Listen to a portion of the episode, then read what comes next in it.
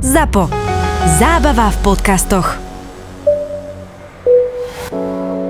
If you would like to take off your seatbelts at this time, please do, and enjoy your flight.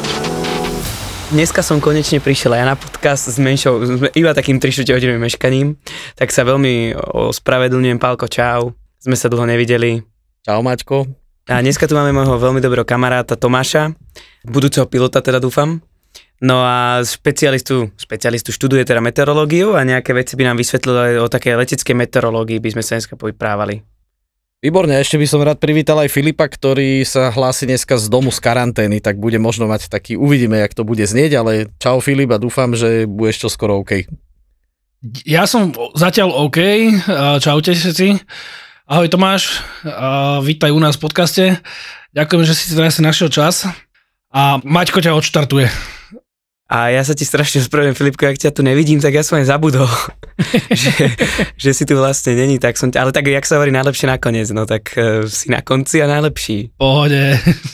Počkaj Maťo, ja ťa ešte raz preruším, ale ja by som chcel vedieť, že e, aký si mal let dneska sem, lebo ťa viezol jeden náš kamarát, tak toto aspoň tak povedz. Te, toto teraz, aby počul aj Filip, toto bude úplne, že topka, tak išli sme, e, letel som z Kolína do Viedne, jednou írskou nízkonákladovou spoločnosťou a jak sme už vybordovali, priletela som ňou aj kamarátka, tak jak som čakal, čakal ju, lebo však nemali sme tie isté stoličky, tak uh, uvidel som tam nášho veľmi dobrého, neviem, môžem povedať jeho meno? Mám poviem, Povedz. však uvidíme, keď sa mu to páči, nebude Maťa Blažeka, ktorého, to je náš veľmi dobrý kamarát, uh, ešte sme spolu aj študovali, takže dneska som ho normálne stretol, jak robil walkaround okolo lietadla. Už teda bol na obhľadke s druhým pilotom, akože to bol jeho prvý let, čo som sa pýtal Stevarde, som ho nehal pozdravovať, teda, že aby ho pozdravil, lebo som ho nestihol, lebo on bol dole, ja som videl cez to okno v gate. No perfektné. Takže takýto som aj dneska zažitok a meškanie, no trošku. No dobre, tak poďme teda k tomu počasíčku nejak. Tomáš. Ja by som chcel začiatok poďakovať za pozvanie. Slušný chlapec, že? Ešte sme ho nepustili k slovu, vieš. tak Môžeš. ja som študent aktuálne na vysokej škole, študujem, venujem sa metrológii už uh, niekoľko rokov. Dnes som bol pozvaný, aby som niečo povedal čo o počasiu a prepojili sme to na letectvo. Takže sa celkom teším, že to nejako prepojíme aj s praxou a si povieme čo to a vysvetlíme si nejaké tie základné pojmy a aby sme si to nejako vedeli predstaviť, tak máme tu pilota, ktorý nám povie v praxi, ako to vlastne všetko funguje.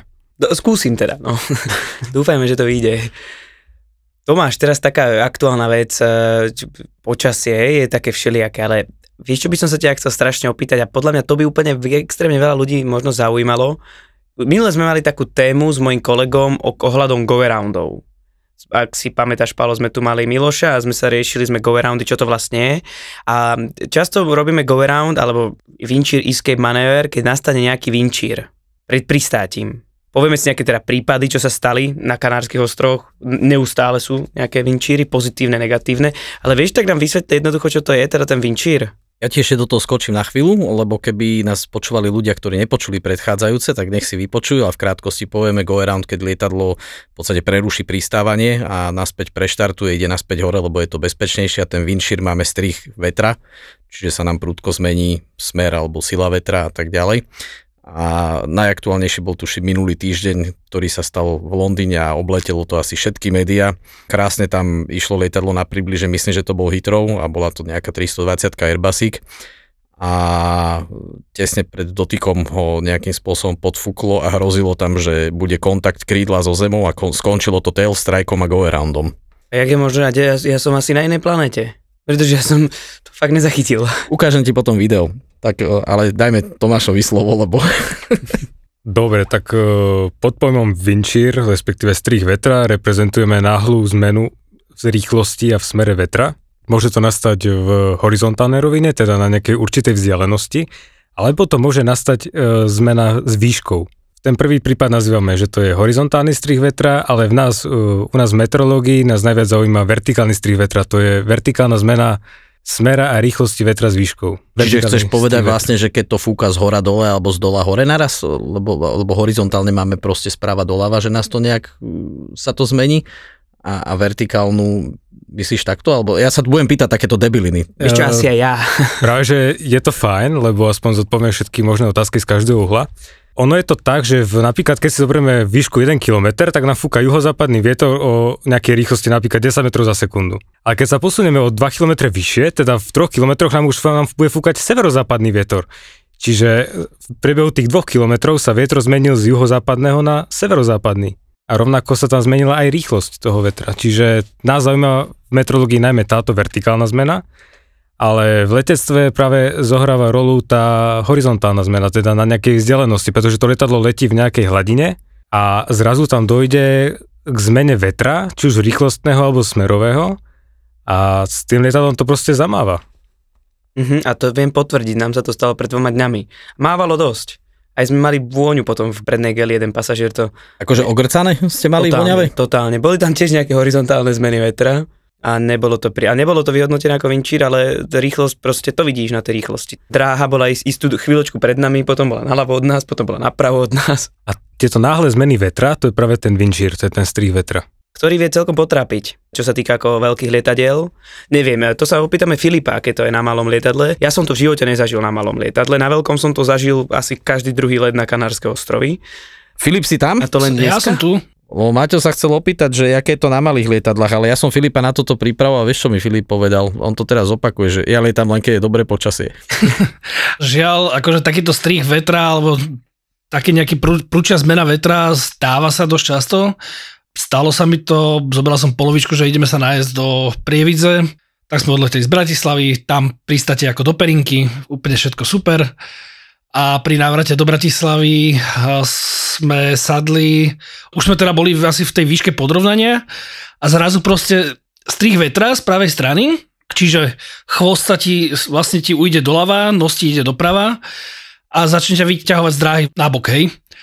A vtedy čo spravíš, že proste pridáš plyn, aby si to nejak ukorigoval, hej, lebo už si na tej pádovej rýchlosti, takže tam už je to dosť nebezpečné lebo dajme tomu, že ty podrovnávaš v nejakom metri dvoch zhruba, hej, sa snažíš, čo, aby to dosadnutie bolo vlastne čo najjemnejšie.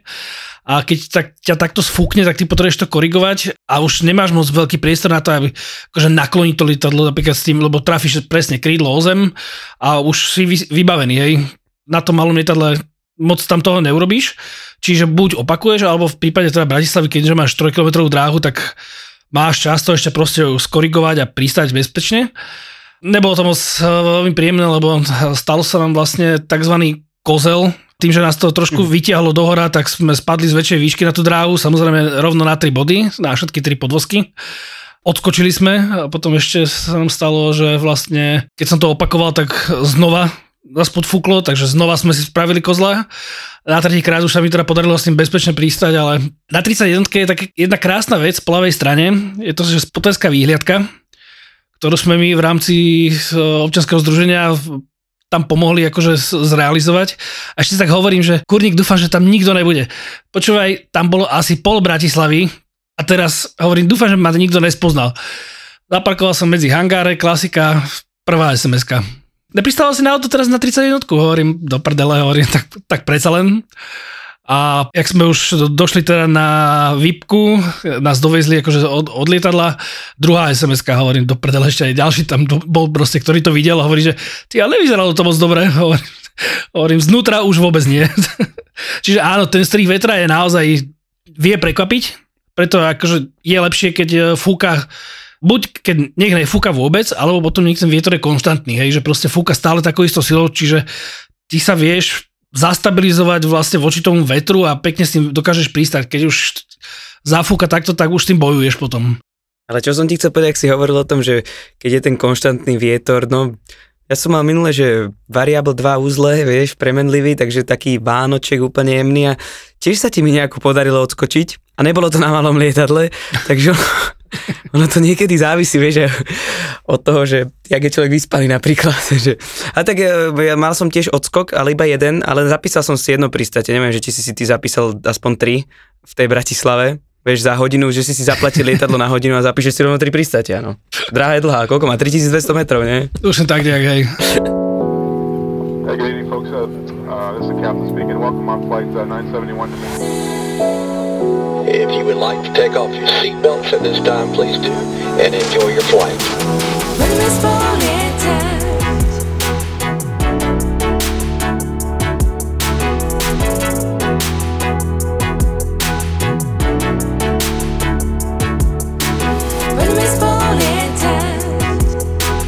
Ale ešte predtým, než ma Palo prerušil, ja som e, nestihol dopovedať jednu vec o tom, jak vlastne robíme ten vinčiriský manéver.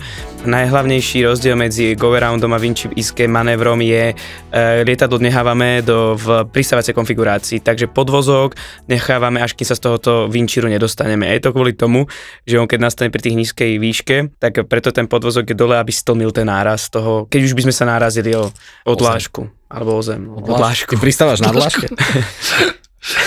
Ja by som mal jednu úplne fakt blbú otázku. Ja som sa to chcel vždycky nejakého meteorologa opýtať, že prečo sa to volá fronta.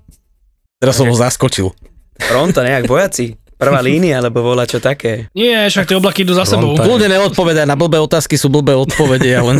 A vyž, ale vymačkaj ho, vyžmač, vy- vyžmačkaj ho, alebo jak to mám povedať. Neviem, fakt neviem, prečo sa to volá front, ale tak je to tá, je front, aby si človek rozumel, že čo to je front, tak je to iba to rozhranie medzi tými vzduchovými hmotami, medzi tou, ktorá tu je a tou, ktorá sa tu nasúva. Presne to rozhranie je práve ten front. Tak to bude jak v tej vojne. No? Asi, asi áno, možno že z toho to je nejako prevzaté. Mňa strašne zaujímajú e, burkové mraky a takéto veci a bavili sme sa o tom niekoľkokrát, že e, v tých mrakoch môžu byť, môžu sa zdržiavať krúpy, ktoré sú aj pomerne dosť veľké. A toto by možno bolo aj pre ľudí zaujímavé, že akých tých mrakoch a jak sa tam tie krúpy vlastne udržia. Bavíme sa o tom zase, že je to nebezpečné pre lietadla, lebo tie veľké krúpy vedia narobiť dosť veľké škody. Áno, je, je to tak. Na začiatku musíme zboriť úplne mýtus, no mýtus, takú prúpovitku, ktorá je, že voda mrzne pri 0 stupňoch. A všetka zamrzne. To v atmosfére neplatí. V atmosfére voda dokáže zotrvať v kvapalnom skupenstve až do teplot okolo minus 42 stupňov Celzia, čo je vlastne pre ľudí ako nepredstaviteľné a že vôbec je to niečo možné, že nájdeme kvapku vody pri teplote minus 30, ale proste to tak je. Keď máme nejaký výstupný prúd vzduchu, nejakú, predstavme si nejakú bublinu vzduchu, ktorá stúpa od Zeme, tak ona sa časom ochladí na teplotu rostného bodu a prebehne kondenzácia. A tým, že skondenzuje, tak ona kondenzuje na rôznych e, tzv. Kondenzačných jadrách. To si môžeme predstaviť ako nejakú čiastočku z, Prachu. z továrny, alebo pel, alebo proste nejaké nečistoty vás- vo vzduchu, ktoré na seba naviažú tú vodu a tá voda na nich skondenzuje. A to sa nazýva kondenzačné jadro. Lenže ako táto kvapka ďalej stúpa v tom výstupnom prúde, tak časom to začne kryštalizovať na tzv. kryštalizačných jadrách. Lenže tých kryštalizačných jadier, na ktorých tá voda kryštalizuje a tvorí sa ľadový kryštálik, tých je menej ako tých kondenzačných. Časť skryštalizuje, tvorí sa ľadový, ľadový kryštálik, ale časť zostáva stále kvapalná. A tento ľadový kryštálik s tou kvapalnou vodou, oni spolu rôzne, dochádza tak k rôznym procesom, nebudem to rozpísať, lebo je to dosť komplikované, ale to môže sa to zraziť, alebo tá voda na, sa vyparí a narastie ten kryštálik, tak vlastne vznikajú zrážky. A keď sa tie ľadový kryštálik sa zrazí s tou vodnou kvapkou, tak tá ho obalí a vytvorí sa ľad, vrst, vytvorí sa vrstva ľadu.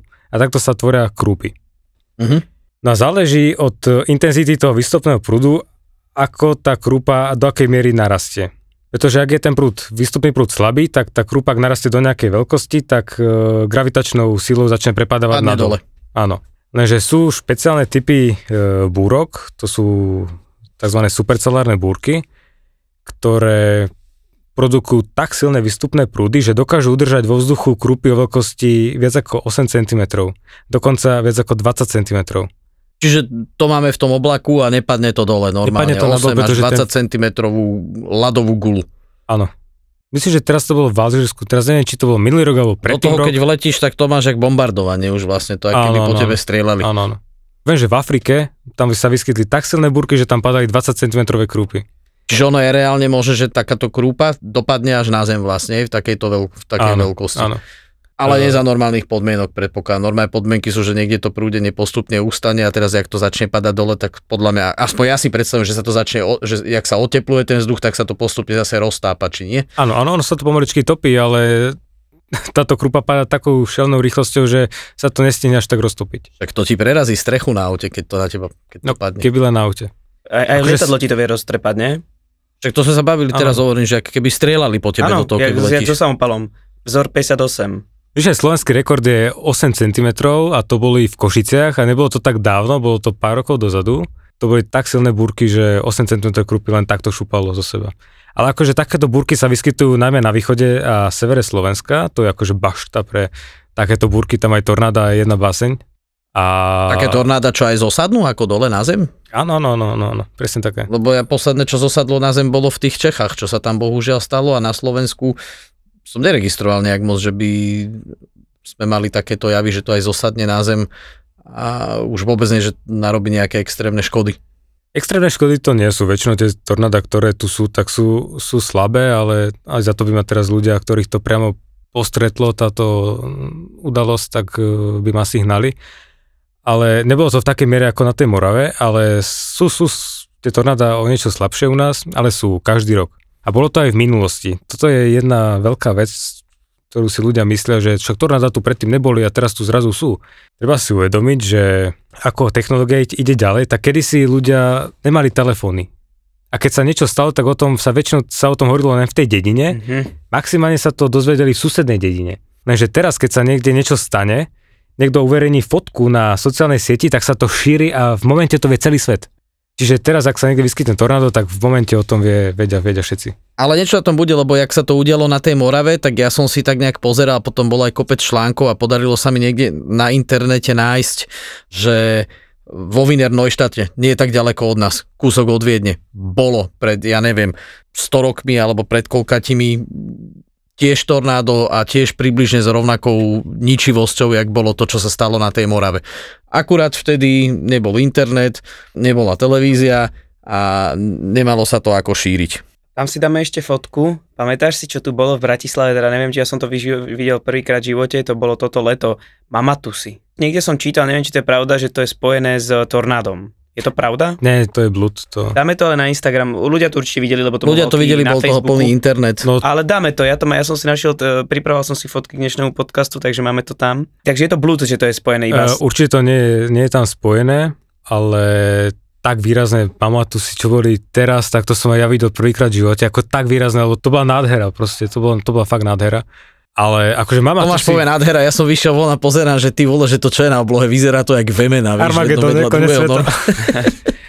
ako mama tu si vidím niekoľkokrát za rok, čiže nie je to až také s- netradičné, akože v menšej miere sú také menej výrazné, ale akože fakt, že tieto, aj mne to vyrazilo dých, že wow. Mali by sme niečo k tým lietadlám povedať. Že máme radar, doslova, no, veľa ľudí to hovorí, ale nie je to pravda, ale medzi nohami v tom kokpite, že áno.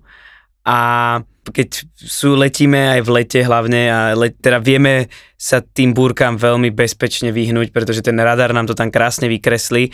Myslím že sme už dávali, Palo, takú fotku z radaru, ale to bolo práve tam bol ten vinčír, tak určite aj k tomuto podcastu pridáme. Ja mám krásnu fotku z Bratislavy, keď zavreli letisko a boli sme minulý rok v lete sme divertovali, do, lebo bola tam stacionárna búrka, až, až do fialových farieb to išlo, čiže čím červená fialová farba, to znamená, že naozaj je to problém, že to lietadlo tá ani nepreletí. Čím zelenšie, tým lepšie. Áno, áno, Áno, presne áno. tak. Čím zelenšia, tým lepšia, takže má, vieme sa bez problémov vyhnúť sa takémuto počasiu.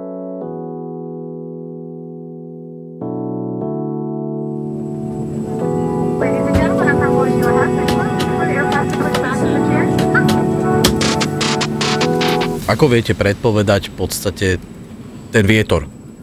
Lebo dobre, že bude pršať alebo niečo, tak sú nejaké satelitné obrázky, kde vidíš nejaký vývoj oblačnosti a vidíš, jak sa to posúva, ale akým spôsobom predpovedáte vietor a akým spôsobom sa to odhaduje, že, že jak silný bude ten vietor? Skúsenosti. Nie, nie, ono v súčasnosti už máme rôzne predpovedné modely, z ktorých dokáž, už dokážeme získať tieto surové dáta a potom je vlastne na každom metrologovi, aby tie dáta upravil a pretavil do praxe do tej danej predpovedi. Aj to, čo vychádza z tých modelov, nemusí vždy úplne zodpovedať tej realite a, málo, a v podstate aj málo kedy to z- mm, zodpoveda tej realite. Dobre to teraz povie. E, V Nemecku to platí dvojnásobne. Ale to som myslel, tie výsledky predpovedných modelov, nie samotných predpovedí, ktoré už robí meteorológ. Mhm. A tam už treba skúsenosti a hlavne každý si musí uvedomiť, že to počasie sa mení od lokality k lokalite. Fakt, akože tie lokálne javy vedia byť podstatne výraznejšie. Napríklad medzi Jurom a Bratislavou sú obrovské rozdiely, alebo medzi Peznikom a Modrou a to si človek malo kedy uvedomí. Ja viem, ja to poznám, A- kamarát má takú prúpovidku pri uh, predpovedi počasia, on vždycky, keď zaznie, že miestami prehánky, a to sme raz boli na chate, počúvali sme počasia, došlo, že miestami prehánky, a on že vymenuj tie miesta, ty frajer, vieš. Ale týmto chcem aj všetkých našich kamarátov z Jura, lebo tam je vždycky nepočasie, jak je v Bratislave. Áno, ale ešte by som sa vrátil k tej tvojej otázke, že ako to vieme predpovedať, tak e, za určitých podmienok vieme, ako sa posúvajú rôzne tlakové útvory, ako sa vyvíjajú v čase.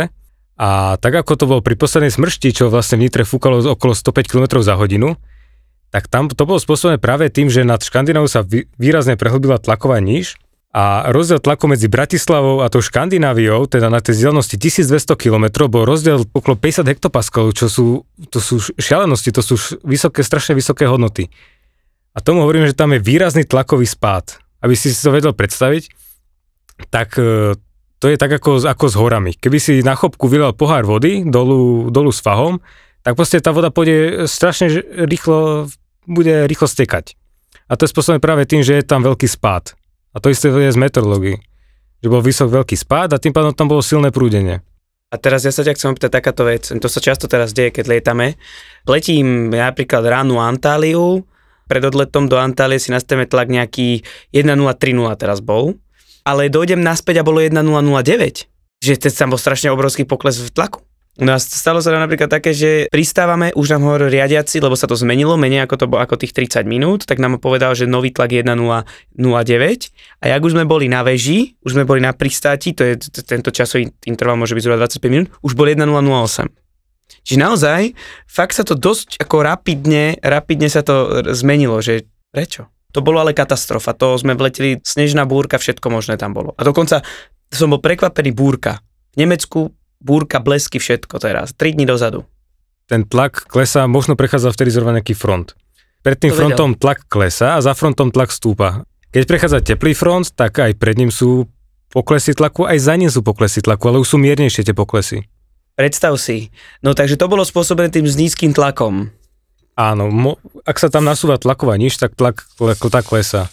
Dobre. Ale ešte by som, ešte ma tak v súvislosti s týmto napadá sa aj s tou Antáliou. Aj v týchto všetkých primorských oblastiach, to by si nám možno aj vedel potvrdiť, že cez deň v týchto primorských oblastiach strašne silno fúka. Cez, v noci sa ten vietor ukludní, ale cez deň ten vietor zase zosunie. Tam je taký denný beh vetra. A to sa volá, počkaj, ja si to pamätám, lebo som No, študoval. schválne. Bríza. Správne. Monzún v malom, prosím ťa. Áno, Áno, áno. Monzún. V malom monzún? Áno, áno, áno. Monzún áno. v malom, že? že? Kokos, je No. to možné, ja si pamätám aj po tých rokoch, čo som zo školy von. Áno, áno, je to veľmi, viem to potvrdiť a podľa toho, V akej škole si pilot- sa toto učil? Čo ti poviem, na gymnáziu, no. Ako- Hej. Chodil, á, na gymnáziu som chodil, jasné. A ešte aj v ATPL, ale to som chcel povedať, že presne podľa tohto už vieš predpokladať napríklad letisko ako je Antália, letisko ako sú napríklad e, grécké ostrovy, už vieš predpokladať, že keď poletíš ráno, na akú dráhu na 90% budeš pristávať, a, lebo už vieš to prúdenie toho na základe brízy, sa už ten pilot vie rozhodnúť, e, na ktorú dráhu poletí. Minule sme mali tiež ukazoval metár, sme leteli do Antálie ráno a ukazoval, že 187 úzlov. Niekedy ráno o tretej. Lenže ty tam prídeš o nejakej piatej, že áno, piatej po šiestej a ten vietor už naozaj my sme si mysleli, že to bude dráha 18, lebo aj ten TAF to ukazoval, lenže to bol naozaj chybný TAF a dali sme tam a pristávali sme na dráhu 34 stredná. Čiže naozaj to už vieš predpovedať na základe tohto, no. Ľudia sa strátili, Maťko, momentálne určite v Metare a v Tafe. Jasné. A toto teraz nám vysvetlí Tomáš, čo to ten metár a TAF je, lebo on to vie celkom dobre. Dobre, tak metar je zakodovaná správa do nejakej reči, aby rozumel celý svet. A v tejto správe sa začína, táto správa sa začína vždy nejakým kódom letiska, potom tam nasleduje čas, kedy, bol, kedy to bolo vydané, teda respektíve deň, dátum, Áno. deň, kedy to bolo vydané, za tým je potom čas v medzinárodnom čase UTC, potom následne tam máme smer a rýchlosť vetra, potom či tam sú nejaké nárazy vetra, potom sú tam oblačnosť, nejaké významné javy, či dáž, sneženie, búrka, snehová búrka a podobne. No a potom tam máme teplotu, teplotu rostného bodu, tlak a potom je tam za tým nejaká tendencia, respektíve krátkodobá predpoveď, ako sa, čo sa v krátkej dobe očakáva. Dôležité, že tieto správy sa vydávajú každú pol hodinu, No a TAF je letisková predpoveď, e, rovnako obdobne zakodovaná ako metar, teraz po- používa rovnaké skratky pre jednoduchosť. No, ja A- to není úplne tak jednoduché, v tej, hlavne v zime. Sú tam toľko skratiek, že, že to má aj 5-6 riadkov, vieš. Tuším, pri metaroch sa používa také pravítko, že ak, ak to má určitú vzdialenosť, Áno. sa môže leteť, a keď to má viac, tak Presne, neviem, či ste to videli, to pravítko, tam máš, ja by som tú fotku našiel, niekde na internete to kolovalo, že ak je to dlhšie, ja neviem, na tom pravítku je napísané, že go fly, alebo not fly, akože ne- neletíš, lebo je fakt, že to si pamätám, no. No lenže To, tam, som, to som nevidel. Filip videl? Ja som to videl, presne, ja som pred dnešným podcastom som presne na toto myslel, že mu toto treba spomenúť, lebo tá fotka je fakt úžasná, akože to pravidko, keby sa dalo niekde kúpiť, tak si ho kúpim a presne podľa tej dĺžky toho metaru si povie, že ti tam, tam malo asi 4 sekcie, že jasne letíš, potom tam bolo niečo, že no, rozmysli si to a potom, že zabudni na to, hej. Že s odvahou. to, to, toto je presne ten prípad, kedy na veľkosti záleží, že Filip, ale v tomto prípade je lepšie, keď je to čím menšie, by som to povedal. When we spoliate.